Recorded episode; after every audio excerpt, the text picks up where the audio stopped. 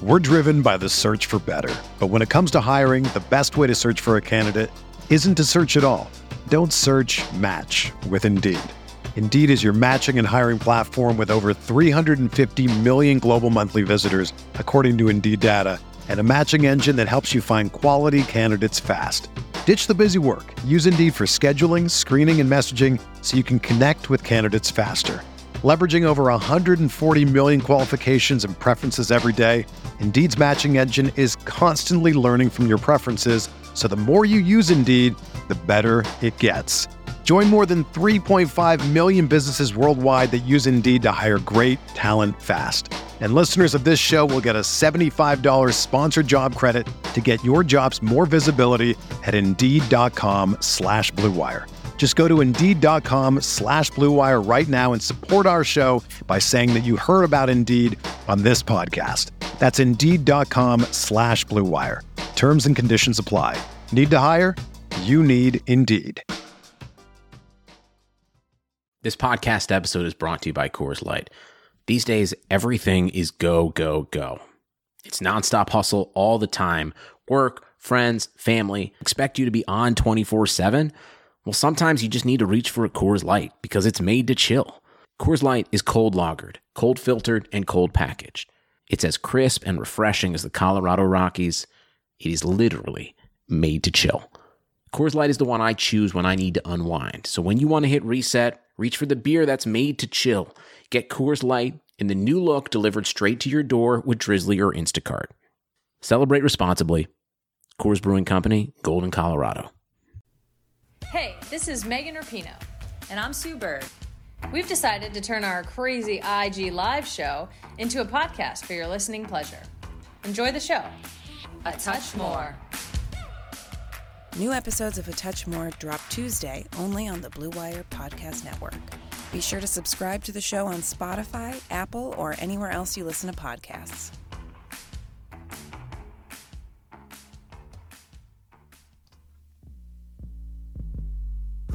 What's up, guys? This is the Uncontested Podcast, covering the Oklahoma City Thunder. This podcast is ran by Jacob, Nick, Justin, Taylor, and Kamiar. Listen to future episodes on your favorite podcast streaming service like iTunes or Spotify. And don't forget to leave a five star rating. This is Lu Dort. You're listening to the Uncontested. What is up? Welcome to the Uncontested Podcast. We are part of the Blue Wire Podcast Network. I am your host tonight, Jacob Niffen, joined by Justin Peabody Hello, everybody. and Justin. For the first time in a long time, Say it. Say we, it. we've got NBA news. I've been waiting months for that. This is We- so exciting. Seems like, well, it doesn't seem like, uh, it, it is. We're getting back to play. Yes. uh, which is really exciting. So I've been looking forward to this day. We kind of knew for about four or five days now that this Board of Governors call was going to happen and that we would be podcasting this evening. So it's really fun to get that news, see all the stuff that's come out. So we're going to break all of that down for you guys today, including our thoughts on how it impacts the Oklahoma City Thunder, what we see happening down in Orlando, and all the good, juicy details. Uh, but first, Justin, we had a uh, a pretty fun Twitter question that we wanted to to broach before we start this episode. we did. Uh, we always thank you for your Twitter questions. Uh, and this one didn't quite fit with the other content that we had, but we liked it. So we're just going to lead off with it. Uh, at JLo2836 asks Who wins in a fight, Goku or Superman? Goku. okay, we're done. Next. What do you want to talk about? No, somebody. I don't know if you've ever seen this. I can't remember where I saw it, but somebody did like a full in-depth analysis of this based on like the the energy both of them can produce, the the amount of damage they've done in battle uh, to determine their strength and like all this other stuff, and came to like a scientific conclusion on who's stronger, Goku or Superman. I forget where it's at, but I bet if you Google it, you can find it. I am Googling it right now. oh, okay. Let me know if you find it. This is fantastic. The first thing that that comes up is a rap battle oh yeah, epic rap you- battles of history. Yeah, I love epic rap battles I of totally history. Forgot that that was a thing. Oh my god, it's awesome. I mean, that one particularly isn't like one of the best ones, but epic rap battles of history is good stuff. That is good stuff. But, Um, but yeah, so so for our listeners, if you're interested in a scientific answer to this question, you can go online and find it. I like how Uh, confidently you just used the phrase "a scientific explanation of whether a comic book character could be a uh, cartoon character." yeah, well, you know, it is what it is, man. Yeah, yeah. I don't make the rules. I don't. You can't dispute science, Jacob. Yep. No, well, I mean, we did just have one of the worst COVID 19 responses in the world, so I think you can, but Well, you know, uh, I need my hair cut. Goku's never fought me, so I don't even think he's strong. Yeah, there you I go. seen Superman with my own two eyes. He's a super saiyan. I don't trust foreigners. Super say what? All right, So Justin, let's uh let's get back into our wheelhouse a little bit, which is NBA basketball. Mm. The Oh, Woj man. bombs were flying. My Dude, phone was blowing up. they're still coming through happy. right now. they are still coming through.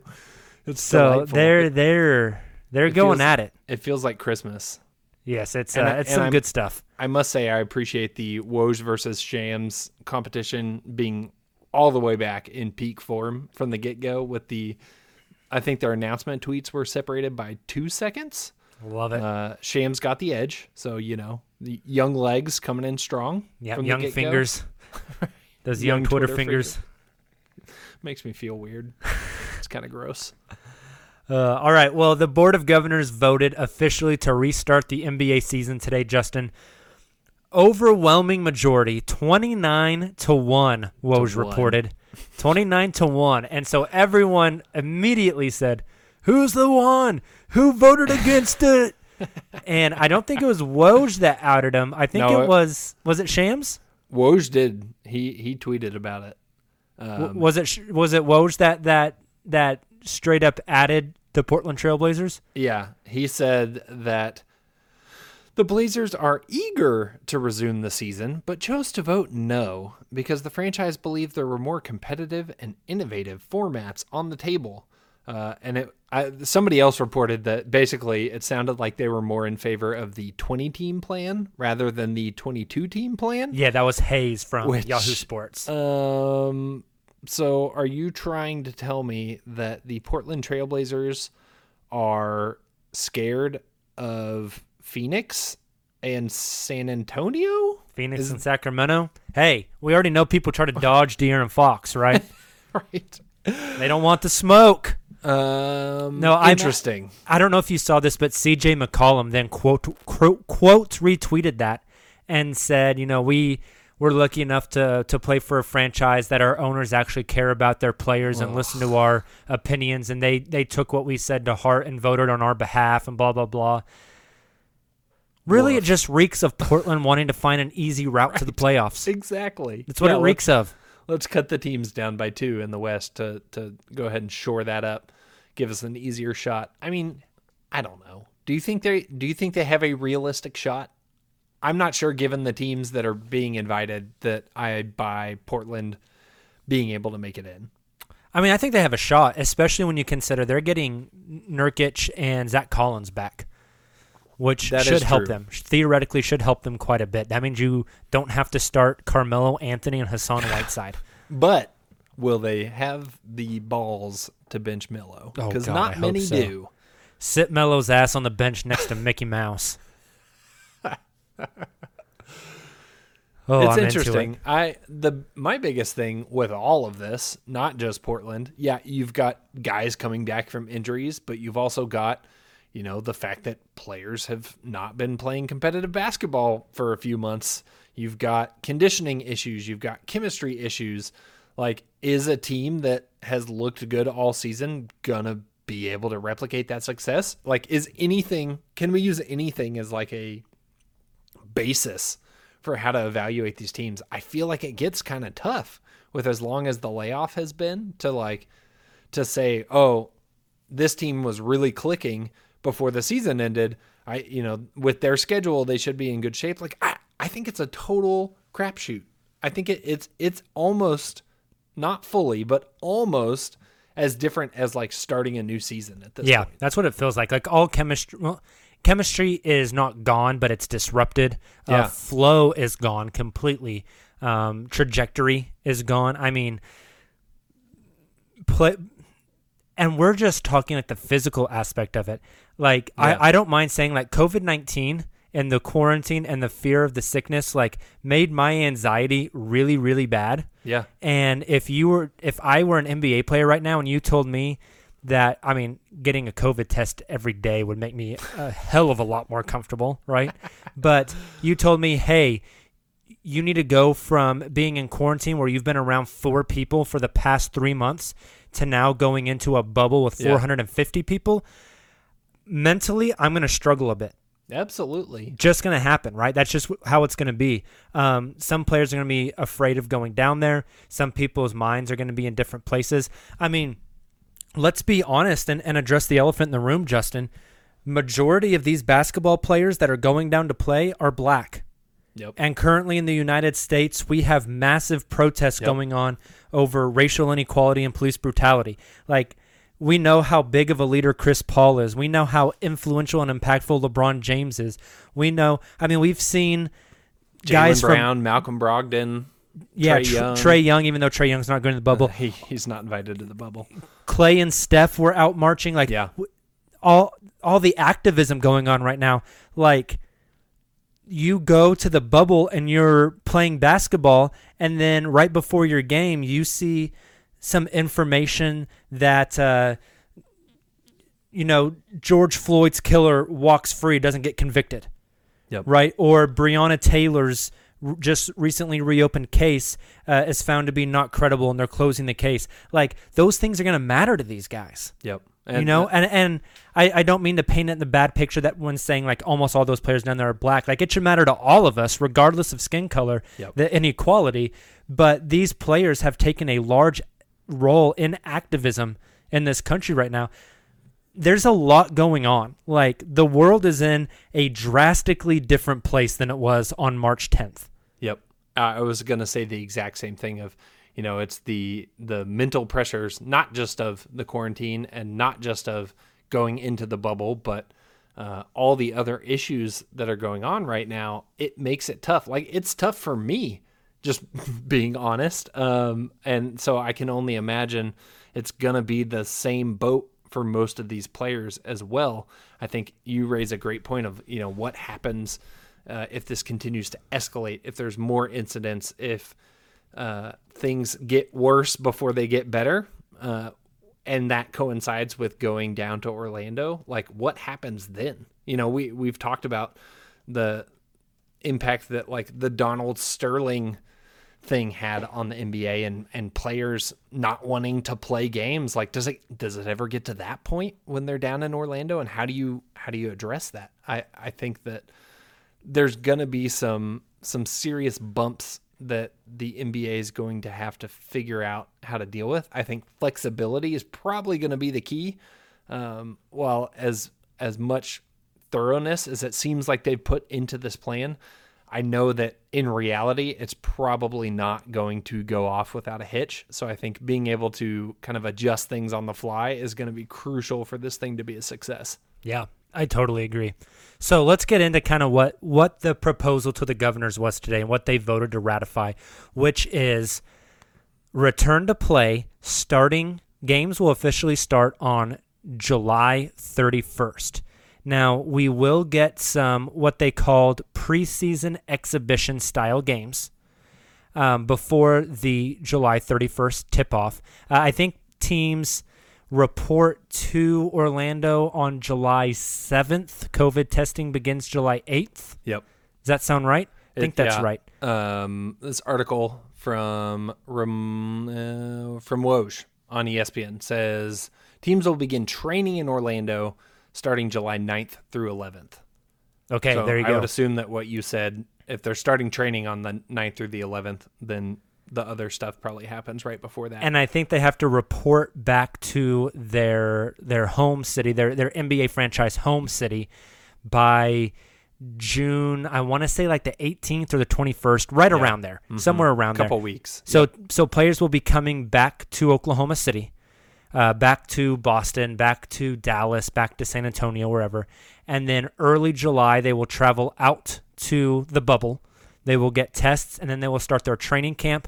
We'll get some preseason games. Let's say two preseason games per team. We don't know the official number, Yep. but if it's two per team, those probably start July 25th ish and then season officially kicks off July 31st.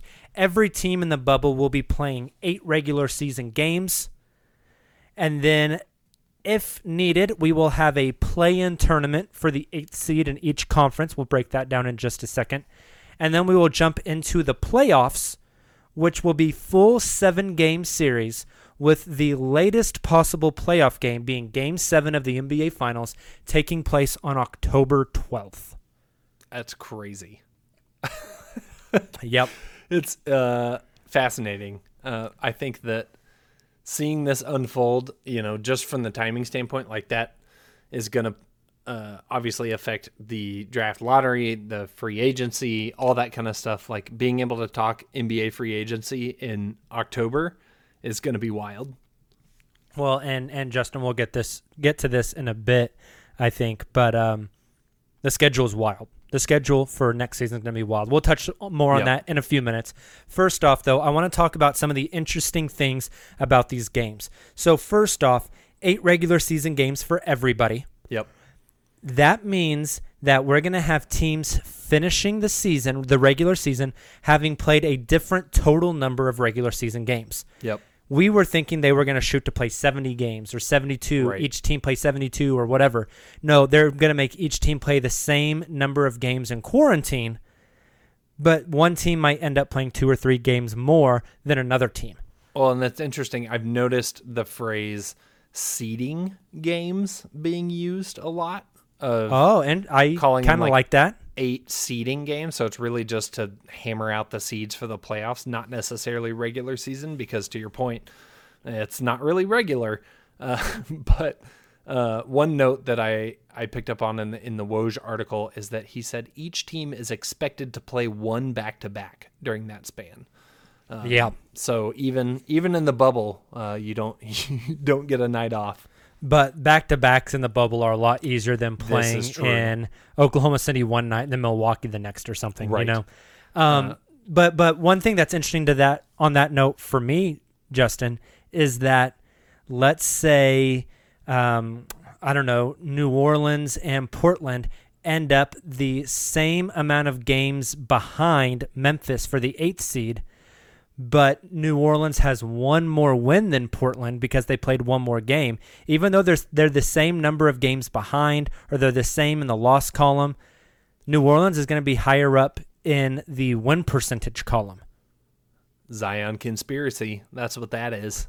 It's it, it's interesting, right? It's It it's different than anything we've seen. Absolutely. It's going to require a different analysis on our end, uh, different tracking of how we're looking at, you know, who's clinched a playoff seed, uh, who's clinched their position. Then you also have to account for, like you mentioned earlier, the, the whole play in idea in and of itself uh, is kind of crazy and how that works. If you haven't read about it, the gist is if eight and nine, is it four games? If they're within four games? At least four games. Okay, if the nine seed's within four games of the eight seed, then they go into a play in for the eight seed, in which the nine seed needs to beat the eight seed twice, while the eight seed would only need to win one time in order to clinch the playoffs.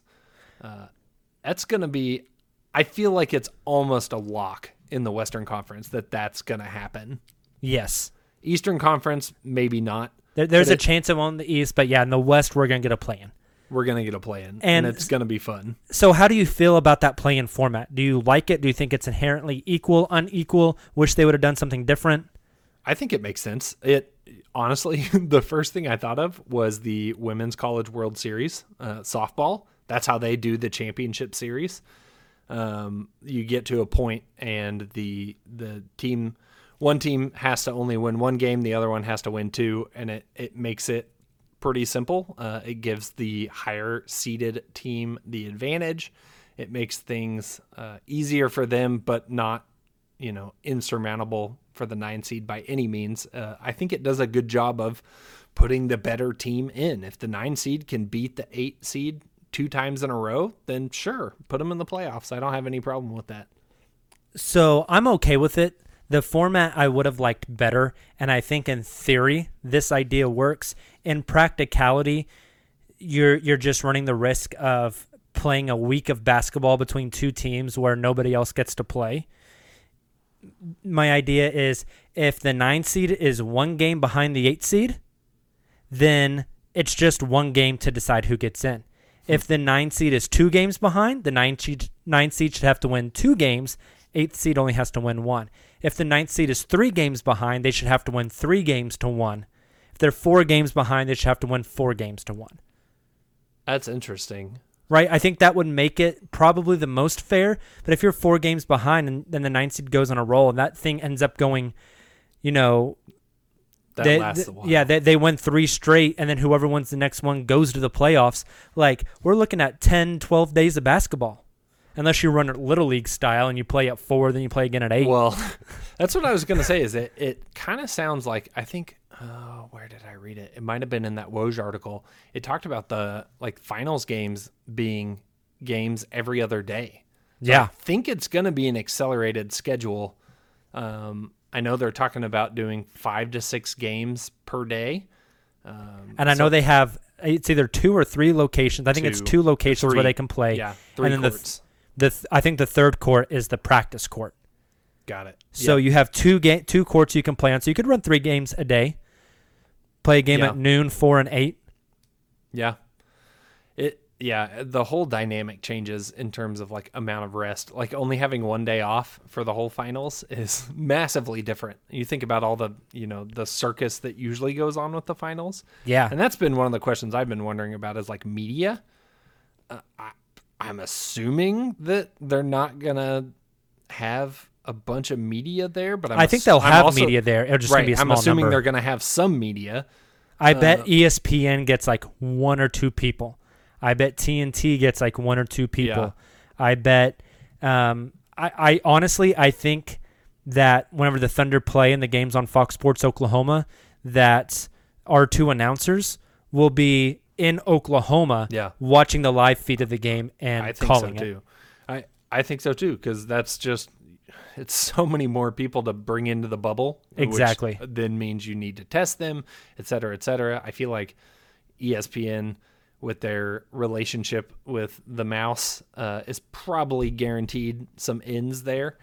Um, but like I don't know, that's such a big part of the finals. I feel like is is dealing with the massive scrums of media and stuff Yeah. like that. That even that changes, which is not something you necessarily think about in this scenario, but it's going to be different. Definitely, it's going to be interesting. Uh, I wanted to touch on those eight regular season games real quick, Justin. Yes. So the way those eight regular season games are chosen is you just continue playing your schedule. And if one of the next eight teams on your schedule was a team that was outside of the bubble, one of the eight teams that didn't come back to Orlando to finish the season, then you just move on until you hit a team that is already in the bubble. Now that's going to cause some issues and some tweaks. Yeah.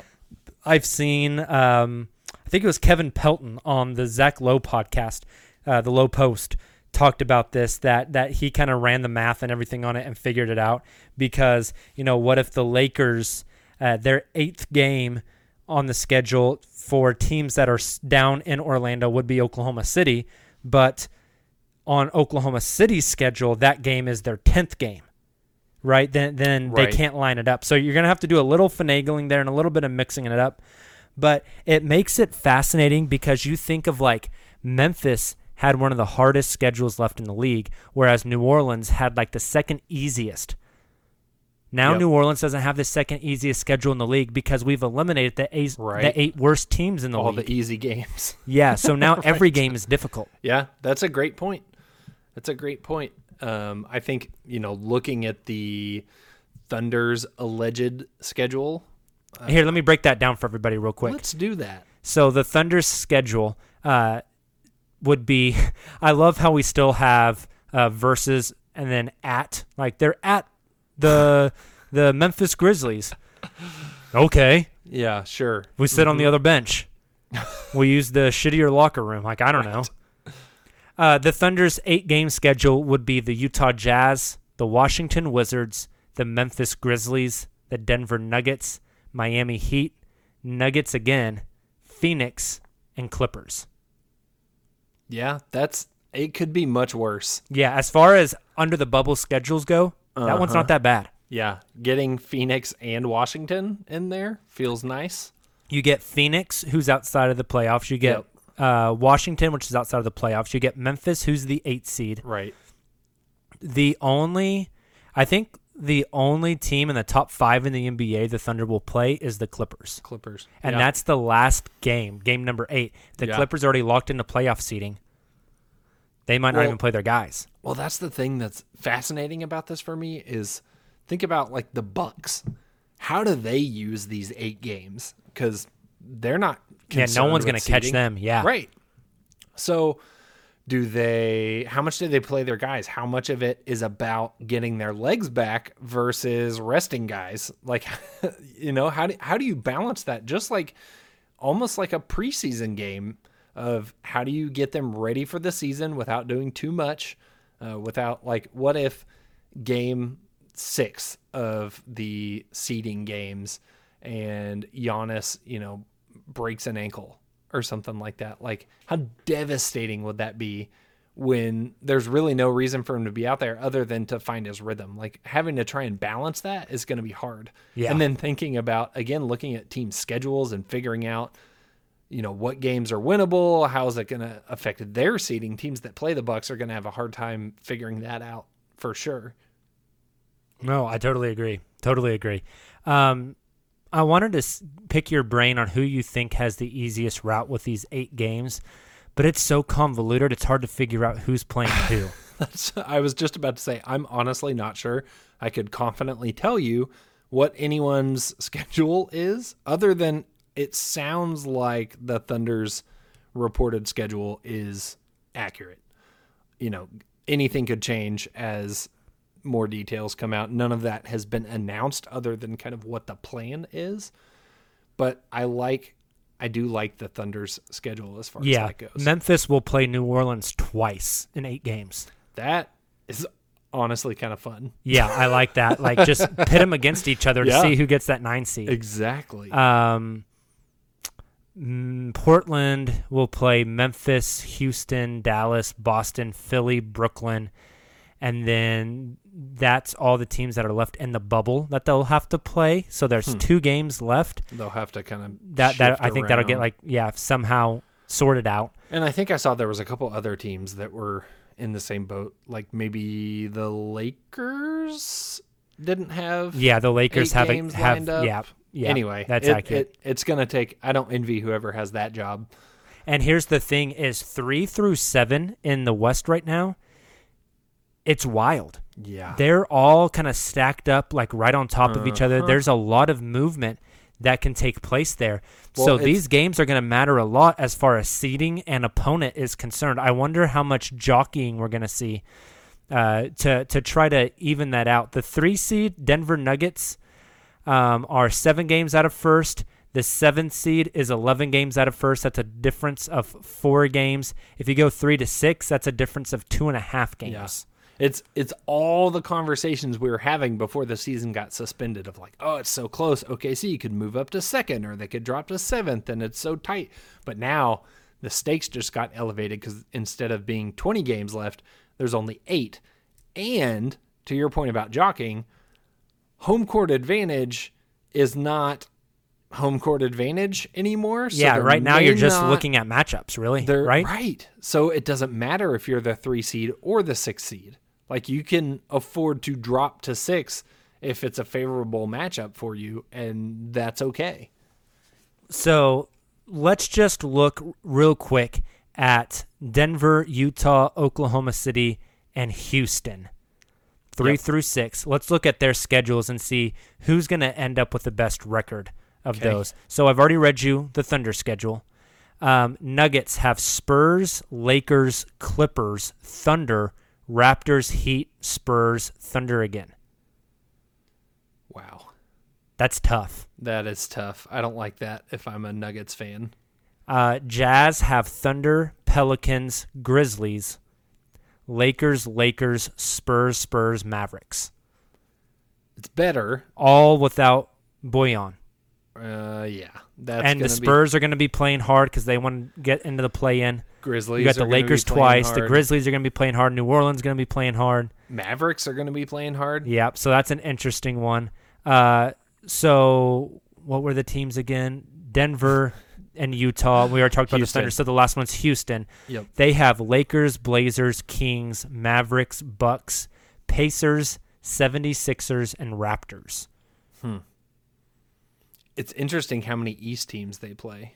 Yeah, and for a team that has a six foot six center uh, playing Yeah. against uh, Anthony Davis, um, Jusuf Nurkic, um, they'll get the Bucks, so they'll get the Lopez twins. They got the Pacers, so they got Domas and Miles Yep. Turner. Philly, so we'll Yep. get to see PJ Tucker guard Joel Embiid. And then the Raptors, who have Serge Ibaka and Marc Gasol, so they Um, might get. and the Mavericks who have Boban. Please Oh, don't God. leave that out. He's like double the size of PJ Tucker. I would love to see Rick Carlisle put Boban out there for like 30 minutes, God, PJ Tucker PJ. comes up to his nipples. if that. So I think the Rockets could lose a handful there. Yeah. Uh, I think the Jazz can lose a handful. There's a chance that the Thunder could climb here instead Yeah. of fall. Yeah, it'll be interesting. It, going back to my earlier comment of just it's so hard to evaluate like what'll actually happen, but if we're looking at this schedule based off of what these teams have been throughout the season and kind of where they've been trending, absolutely there is a uh, realistic possibility that the Thunder get the 3 seed, which is not crazy. Um like the the possibility is is within reach in order for that to happen.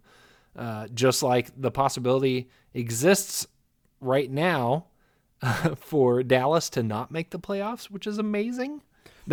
it, it exists. I think that's a really far long it's a shot, stretch, though. Yeah. I know, but it exists, and I like. I'm gonna hang on to it as long as I can. So all that to say, um, if I were a betting man right now, I think I slide.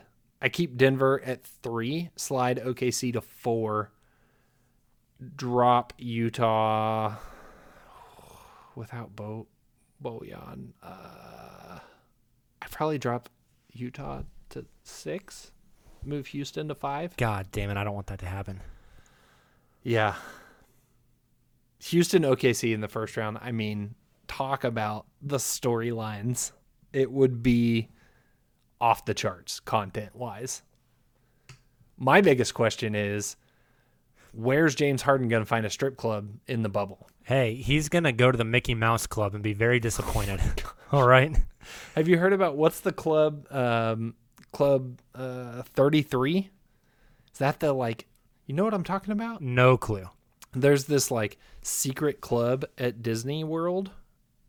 Um, and it's like only it's like seriously like A-list celebrities pay thousands of dollars to be a part of this club and it's like an exclusive like restaurant and all this it's like a hidden restaurant uh in the middle of Disneyland. Isn't that crazy? That yeah, here we go. The initial price to join is thirty-three thousand dollars, and That's the my annual membership fee is fifteen thousand dollars. That's half my salary. James Harden's going to be up in the Club Thirty Three Oh, at yeah. Disney World, making it rain. Oh yeah.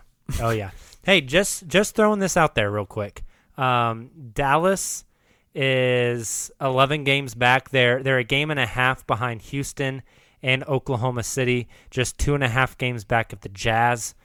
And Dallas's schedule: Phoenix, Clippers, Kings, Blazers, Phoenix again, Rockets, Jazz, Bucks. So Bucks probably pipe- won't be playing everybody on the last game of the season. Jazz without Bojan, Phoenix twice, Sacramento and Portland. Like there's a chance that Yeah. Dallas could climb. I was just about to say you just killed my pipe dream of Dallas not making the playoffs. Yeah, sorry. There's No, a chance they is- could climb. That's a pretty favorable schedule uh, for sure, like you mentioned, especially with the kind of added context of you know the Bucks being potentially the last game. That gets interesting. Yep. All right, so Justin, you need need to make a decision for me here. Who makes the eighth seed in each conference?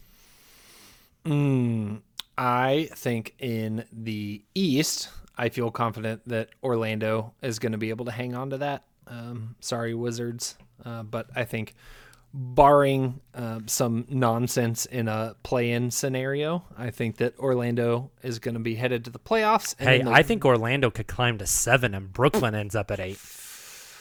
that is interesting too. Brooklyn's Unless only a half game ahead. back. Brooklyn's only a half game ahead. Uh, KD and Kyrie are not coming back. There's been so much reporting on that. Not according to the sports books. we'll Um, see. In the West, I man, I really want Memphis because Ja in the playoffs would be fun. And they deserve it. And they deserve it. But I Oh god. I can't believe I'm about to say this. Say it. Portland. Okay, I'll take New Orleans. Okay. I'll take Yeah. New Orleans. You want to make you want to make a bet? No. You take you take Portland. I'll take uh, New Orleans. Let's let's make a bet. What do you want to bet? I don't want to root for Portland. You don't have to root for them. Just if they win and they make it in, you're going to be sad, but then you can be a little bit happy because you won our bet. Okay. So what do you want to bet? I like uh, subscription to Club 33. okay, deal. Drops 15 grand to get me into Club 33. There you go. Sold. Um, I don't know. Let's do some food. I All like right, you, food. you got you got Wingstop down there in Dallas, right? Yes, give me some wings. All right, let's do some Wingstop. Okay. We'll we'll bet some Wingstop on this, uh, and we'll revi- we'll revisit this in literally two months, Deal. and we'll see what happens. I'm honestly, I'm gonna be rooting for Memphis because then I don't have to buy you wings, and then I don't have to cheer for the Trailblazers. Hey, there you go. Win-win. Win-win, buddy. Win-win. Um, where do we think? Okay, we already kind of talked about this. Where do we think OKC ends up at? One of my thoughts going into this, Justin, was the Thunder have a chance here to slide and fall down the standings, Yeah. and if they do, they can get their first round pick back. Wow. It's Yeah, currently like they- they- it- it's currently going to Philly. Um, that pick is number twenty-one. Um, with the actually it, it's where is it? There it is. Yeah, it's 21, 40 and twenty four is the Thunder's record. If they were to slide back, they're currently only a game and a half up on nineteen. And if they fell to nineteen, they get their pick. That's interesting. Uh, you think we're gonna finally get some competitive tanking action out of the Thunder that we've been hoping for all season? That'd is be- it finally gonna happen in the bubble? That'd be interesting.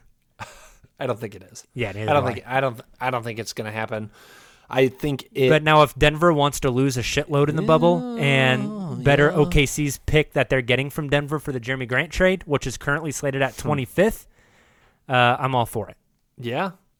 That's what makes this so hard. It's like you just don't know what all the other teams are going to do. I think more than likely Oklahoma City ends up in the 4 or 5 spot where they've been dancing around. I think I agree. Is fair. That feels like the safe answer, not knowing what the other teams are going to do. Um I do I'm nervous about OKC's chemistry if I'm being honest. Interesting.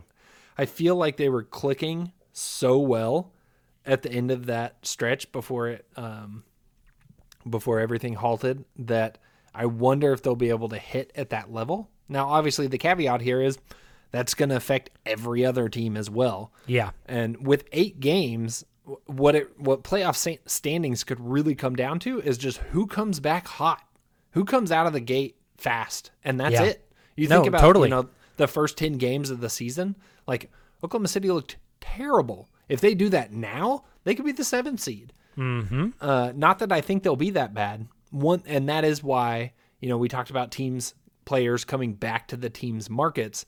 It's been interesting to see you know Gallo, Shai, Chris Paul, Schroeder, all those guys back at the facility already, I feel like obviously Presti is taking advantage of the opportunities in front of him to start getting those guys working out together, start getting ahead of the curve a little bit, starting to to get them back and ready before other teams are going to be able to do that, which I think is another kind of interesting factor as well. Definitely. And I think the Thunder have great leadership, both in players and coaches and front office staff, that even if the the, the basketball flow, the, the on court chemistry isn't Yeah. there, I think everything else will still be there. And and that will allow that to click faster. Yeah. Where I- I we got a lot of questions about Utah, buddy. We got a lot of questions Yeah. about Utah. You know, we got a lot of questions about a lot of these teams, Yeah. but I think the Thunder will be okay in that That's aspect. true. Yep. That's that is absolutely true. So, um, all right, I think we have a Twitter question lined up, Justin. Ooh, yes, we do. From at Manus 2010. Shout out New Zealand. Due to the COVID break, the players are likely to be fresher and more rested. Does that mean less players in the squad will be getting playoff minutes? That's interesting, right? Because typically you're at the end of a marathon when you start playing the playoffs. Uh, Think about n- Steven Adams. yeah, now your guys are rested up. So, do you shrink your rotation even more? It's interesting. It really is. Like, I feel like, you know, generally your your rotation shortens already moving into the playoffs. It's hard to imagine it going even shorter. You know what? Like I think you can generally count on like 8 guys. Does that go to 7? Yeah. Or is- my thought was, does do those eight guys, uh, or your your starting five or whoever, instead of playing thirty-eight to forty playoff minutes, do they play Oh, forty-two that's to a great point. forty-four? Yeah. Right. Yeah. But my worry then is if you play those guys more minutes, your bench guys that you're kind of relying on to come in in those those fill-in minutes, Mm-hmm. playing less, and the less.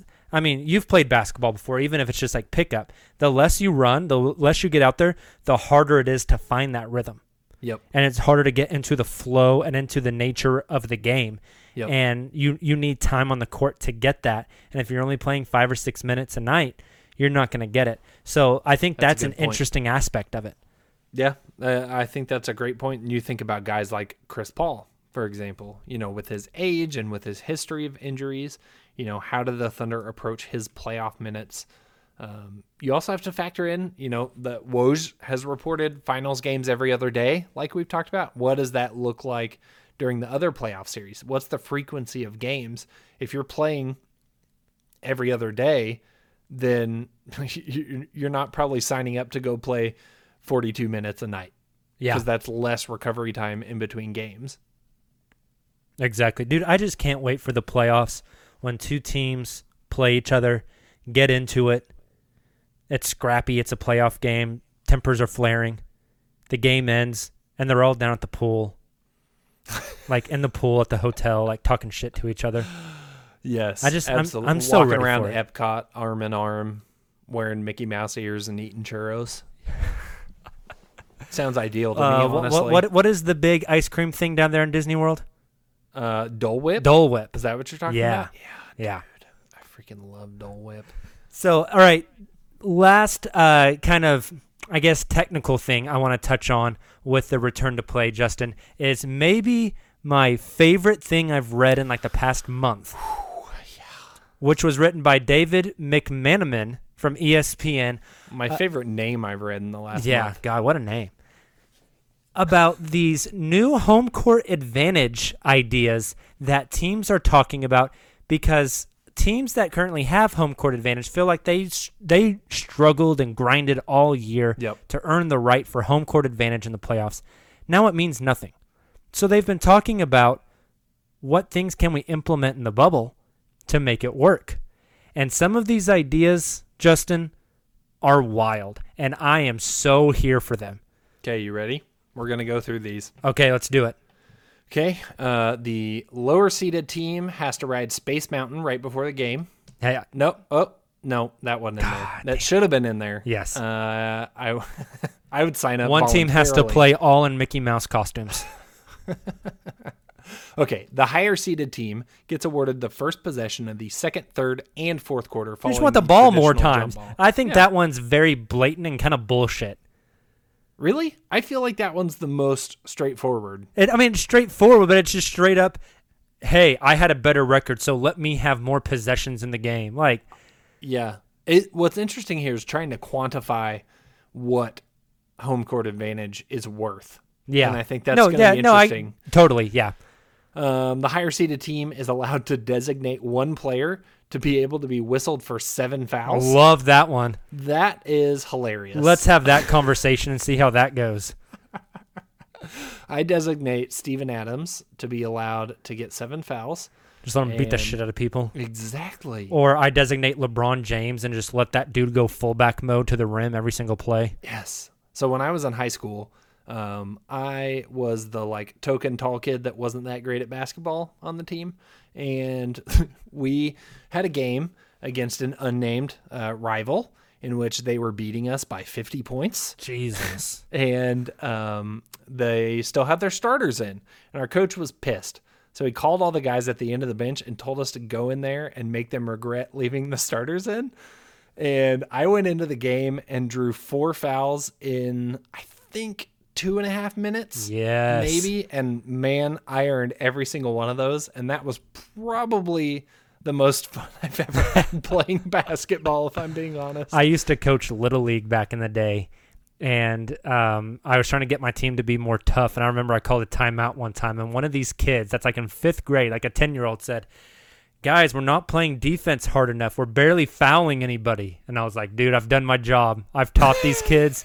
They've got the wisdom to go on and be great. That's right. Um, the next one, the higher seeded team receives an extra coaches challenge. Now, this one I like. I think this one does quantify what home court advantage would be, which is you get the you get the better calls. Interesting. I feel like this is my least favorite because I think coaches challenge is like the worst rule experimentation the NBA's had. Touche. Touche. I don't. I, uh, anyway, next one: higher seeded teams are able to transport their actual hardwood home court from their arenas to Orlando to try and preserve the. I love it. This is literal home court advantage. Reading that one, it I is that a joke? Is someone? I feel like someone. I don't know, but I love it. I feel like someone's messing with poor old David. We have to McMenamin. delay game three of the Eastern Conference semifinals because someone put the wrong floor down. Right. Oh, oh, Orlando would like to use their alternate court today. uh, so we're going to have to swap that out. That You'd have because we're playing multiple games in the same arena. You'd have to change it after every game. Right. It's literally impossible. You can't do it. There's It's not enough time in the day It's incredible. unless you put one court on top of the other. Ooh, Now we're talking. Get a princess with the pea situation going on here. there you go. And last, an off court feature in which playoff teams, in order of seeding 1 through 16, receive first choice on picking which hotel they will stay in at ESPN's Wide World My of Sports complex. My favorite one, Orlando. We know we're in your home city. Get your asses down to the Motel Six. That's right. You are you're going to I love the, it. The uh, sports resort that looks like it's off the roadside of I-35 in uh, Durant. yeah, I love it. Meanwhile, uh, Giannis is going to be up in the the penthouse of uh, Hotel Coronado or something like that. It's I love it. Um, I honestly, Hey, you guys are only going to be here for four games while we sweep your asses, anyways. Just go, go, toss some sleeping bags out on the yard. That's right. We'll be You done. can- we'll be done soon. you can sleep on the lawn outside Cinderella's castle. There you go. Oh, Good times. that's maybe my favorite one. I love it. I'm so into it. Uh, all right. Well, hey, we're talking all about who's going to make the playoffs, uh, who's going to stay in what hotel. I bet pretty soon you're going to be able to bet on all of those things. There is no shortage of action going on at our exclusive partner, Bet Online. NASCAR's back, and Bet Online has hundreds of other games, events, and sports to get in on. You can also still bet on simulated NFL, NBA, and UFC events 24 7. Or you can participate in a $10,000 Madden Bracket Challenge, a March Madness style NFL simulation tournament that you can enter for free.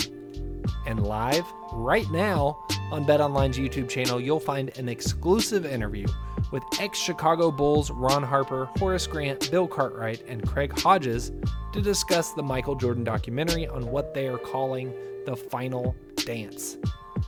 Visit betonline.ag and use promo code BLUEWIRE to receive your new welcome bonus and check out all the action. BetOnline, your online wagering solution.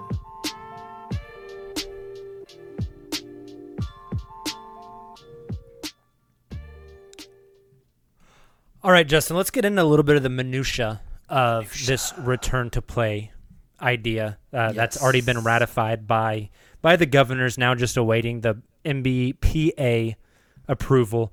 Um, let's talk a little bit about testing protocol, quarantine, uh, and what happens. How we're trying to prevent players from getting COVID nineteen down in Orlando, and what happens when they do. So, the testing protocol seems to be every person in the bubble is getting a test every morning. Yeah. Which I'm hoping for their sake is not the one where they stick the swab all Oh, the way Jesus. up your nostril. because that Someone's going to get brain like a great- damage if that's the case. doesn't sound like a great way to Yeah, start your God, day. can you imagine waking up and that's the first thing you get in the morning? Yeah, the the my biggest takeaway, you know, Adam Silver was on um, inside the NBA tonight talking about it a little bit, and it's really taking this uh, the model of test and trace, which you may have heard is you know like what South uh, South Korea did. I almost said South Carolina. A little different. Uh, what South Korea did to really contain the coronavirus, where you're not putting everyone on quarantine, but you're testing everyone, and if someone uh, contracts coronavirus and tests positive for it, you can trace who they came in contact with and tr- and test all those people as well. So if say um, PJ Tucker tests positive for coronavirus, you can go test everybody that he's been in contact with for the last few days and really get that thing uh, sorted out quickly rather than you know what happened when the NBA shut down where one person tests you have to quarantine everybody that's around and you can't let them come in contact like that would cause the league to grind to a halt whereas this they can just quarantine the people that test positive and everybody else can move on but my question is still uh, you know we used the injury thought earlier what happens when lebron tests positive for covid what happens when seven players from the bucks test positive Yeah. for covid And that's that's the word. I mean, you can't play that series. That is what gets tough And Like, and we're we're isolating those guys for 2 weeks. Like they'd have to forfeit. I don't see any other way it works. Yeah, and, Now- and uh, you've got to think they've got to know what the protocol is going in. That doesn't feel like something that you can wing because if I'm the Bucks, I'm throwing a fit and saying let's pause until we're healthy. Yeah. But I don't know how you can. Exactly. Now, my hope is that if you're here's my thought and I'm no scientist, I'm no epidemiologist. I what I know about this virus is what I've read in the news and CDC and whatever, right? And on Infowars, Yeah. Hey, sorry, those frogs are gay. I'm just letting you know, all right? Have you seen him talk about that?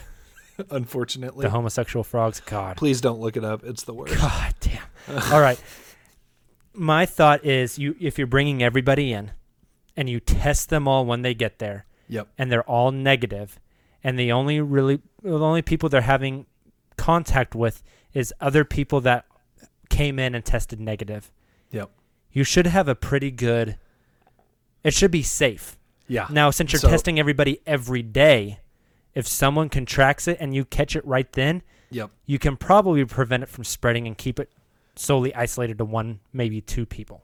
Yep. Uh, and that's I think the the bubble idea centers around that. You know, really putting all these people that are going to be a part of this um, in that testing environment, so that there's not an outside contaminant, if you will. What's interesting for me is thinking about you know the hotel staff, restaurant staff, support staff, um, you know, media personnel that may be involved it's so much bigger than just the players. Yeah. And then it sounds like the theme parks are going to be open.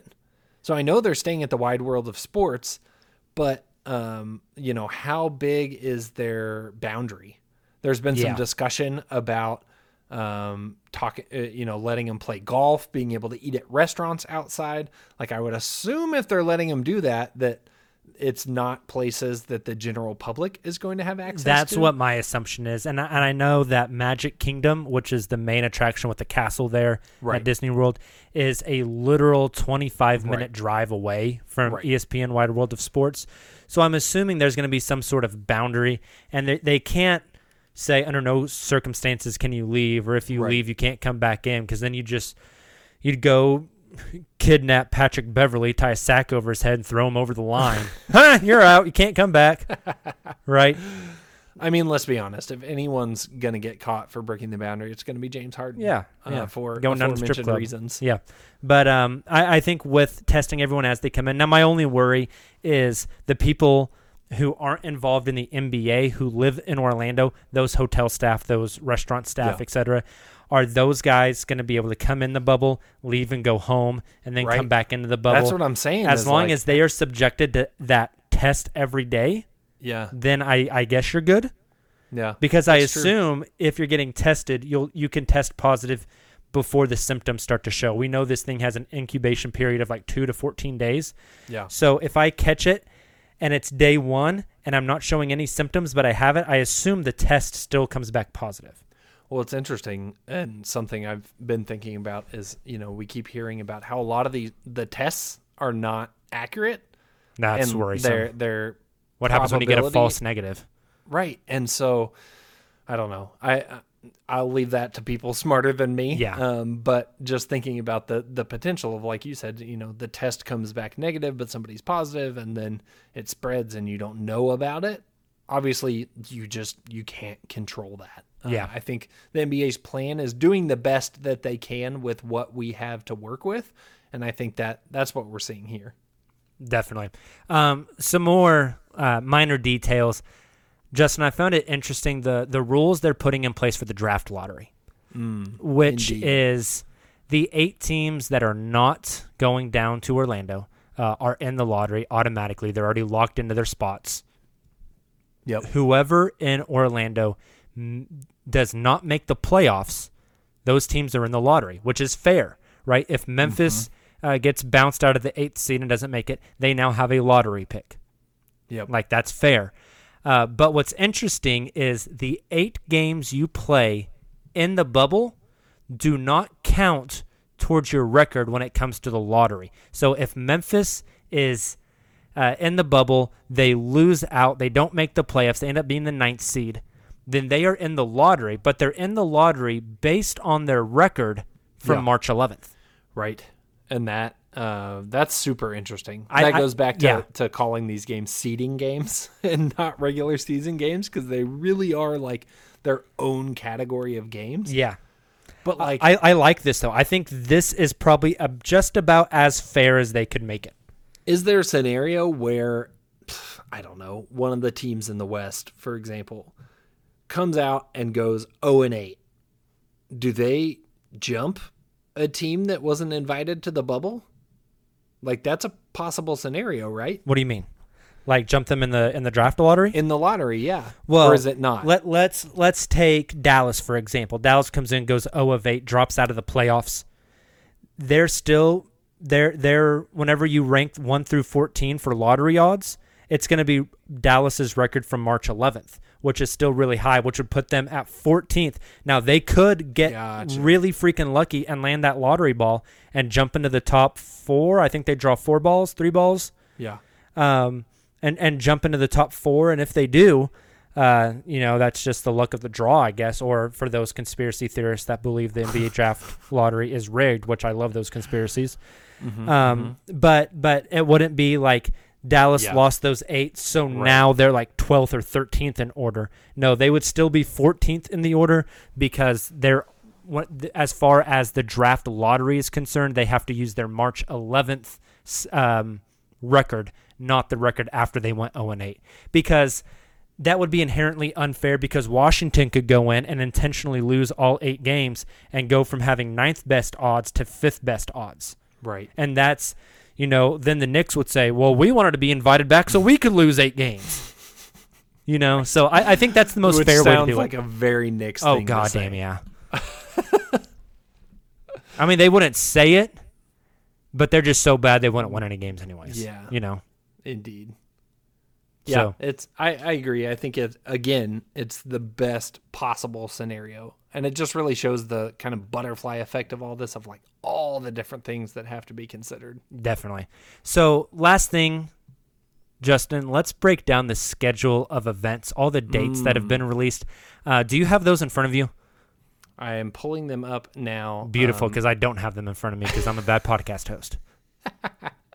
well, we already knew that. Oh, all right. Well, you know. So the the biggest thing is that um, Michele Roberts was uh, what was the word she used? Surprised. yeah, was surprised to see him. And Michele Roberts is the president of the NBPA. Correct. So what they talked about and what was leaked to Woj says, um, you know, the end of the season roughly around October 12th, draft lottery August 25th, NBA draft October 15th, free agency October 18th, training camp November 10th, start of the season December 1st. Let's So talk. Yeah, let's talk about that real quick. end of the season to start of training camp being a month 28 days. is incredible. But goddamn, what a week! you could get Game Seven of the finals to name a champion on October 12th, and then three days later you get the draft, Yeah. and then three days later you get the start of free agency. Yeah. Holy shit, that'll be the best seven days of my life. I, dude, Yeah. I have so much sick and personal leave saved up. There you go. Use it all then. I'm telling you. But Uh, the the but- turnaround is insanely fast. That- Sounds like it most Yeah. likely is not going to go down that way. because that would make if free agency started October 18th, you would get 3 Yeah. weeks of free agency before players reported back to camp. Yeah. Now, this free agent class is small and it's a, a relatively poor class. Could you imagine this being last summer? 3 weeks to make all that stuff happen? No, not at all. I don't think it happens. I don't think all that stuff happens if it's that compressed. it's fascinating. Someone asked me that today because of the compressed nature of it. Even if they push it back, like Michele Roberts, she said she was surprised to see that quick turnaround Right. and that alluding to that the players need more time off, which I get. But in reality, we're probably not going seven games in the finals. And if we do, that's two of the 28 teams. Now, I know that's unfair to those two teams, but you know, you you could say, "Oh, that's only a month turnaround." Well, for Atlanta, it's been 9 months. Yeah. You that's know? true. That's a good so point. so there's there's going to be arguments on both sides of the floor here. The other thing to consider that I think is interesting is thinking about next summer. You have the rescheduled Olympics. Yeah, and that was part of the for? reasoning here was they Right. wanted to start December 1st so they could be done so players could play in the Olympics. Right. Because otherwise that gets tricky. Yeah. uh, trying to trying to figure that out. Uh, You obviously don't want to take a break in the playoffs. I feel like uh, that that would get tough. You'd probably have a lot of playoff contending players dropping out of the squad for that. So here's a fun question. Um, over under, Justin. The Mm-hmm. first game of the 2020-2021 NBA season. I'm going to put the date at December 15th. So it's been reported by Woj today they were targeting the first, but in the past we were hearing Christmas Day. Mm-hmm. Christmas, so right. let's put it at December 15th. You going over or under? Um, I think I'm going over. I think I don't think it'll be Christmas. I think the romantic idea of like, ooh, the NBA starts on Christmas, like that would be really fun, but like that kind of sucks. Honest, like for the players, I don't feel like the players are going to be super psyched about that. Like, I don't know, getting ready. I feel like yes, it's an honor. They say it's an honor to play on Christmas, but they'd probably rather just be home with their family and like starting the season right then. I feel like kind of sucks. So what would you put it after Christmas? Um, no, I would put it in between the 15th and the 25th. Is sorry. Thank you for pulling me back on track and actually giving an answer. I I think they would start it a little bit before, um, so that teams are kind of in the swing of things. You know, a- yeah, I think close. or I think the I think the fifteenth is a good number. They don't play games on Christmas Eve, so like Right. starting it on the twentieth. I mean, you could get one game in per team before Christmas. So I think like somewhere between like the fifteenth and the seventeenth, yeah, right? Like right there. Let teams Mhm. get about three games in before Christmas Day. I think that makes sense. Yeah, I it, I think it also just from like a, um, I don't know, from a, a product standpoint for the TV audience, like it's always nice for the players to, you know, the opening night games are exciting, but they're not always the most pretty basketball games. Uh, getting a couple games under their belt before you know their big day on Christmas is probably wise. Yeah, I also think about like I'm also thinking about like injury concerns for next season. You know, you mentioned Atlanta, who's going to have a long time off, and the- teams that aren't a part of this are going to have an extended absence. Does that affect um, what happens to their body next season? And on the flip side, does this affect um, players, especially older players, heading into next season?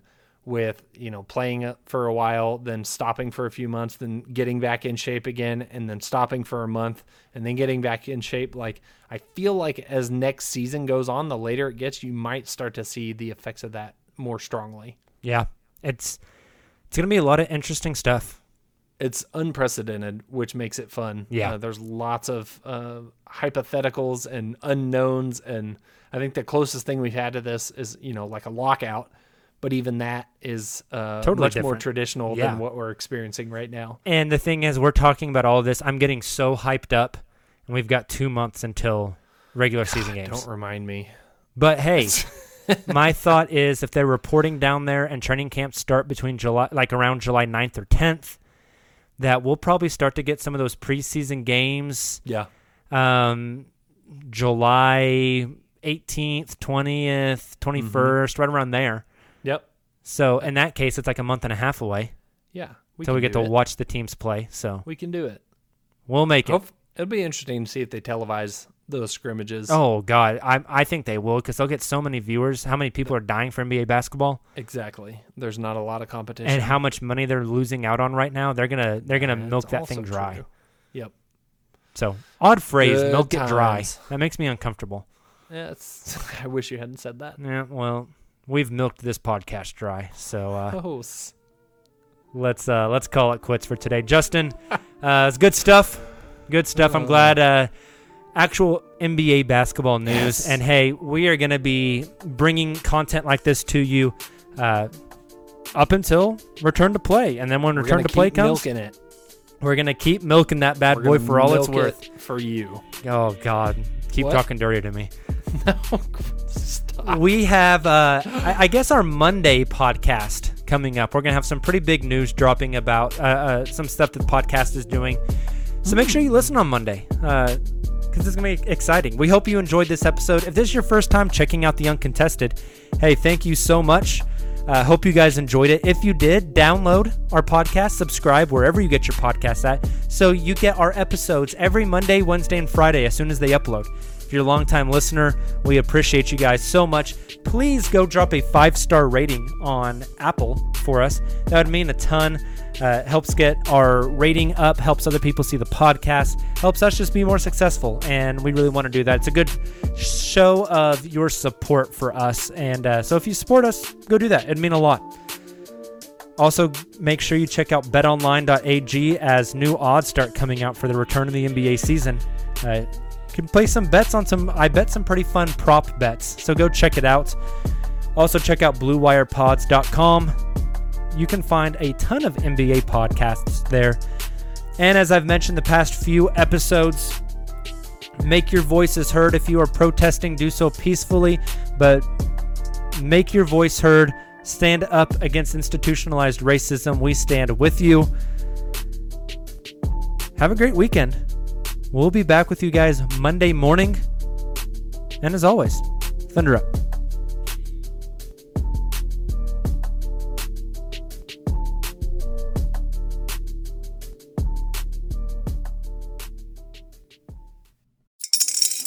Spring is in the air at Littleton Coin Company, and we want to help you brighten your collection. Visit us at littletoncoin.com all month long to enjoy 15% off your purchase. With a wide selection of coins, paper money, supplies, and more, Littleton Coin Company has something for every collector's taste. Use promo code SPRING at littletoncoin.com for 15% off your purchase all month long. Restrictions apply. Littleton Coin Company. Serving collectors since 1945.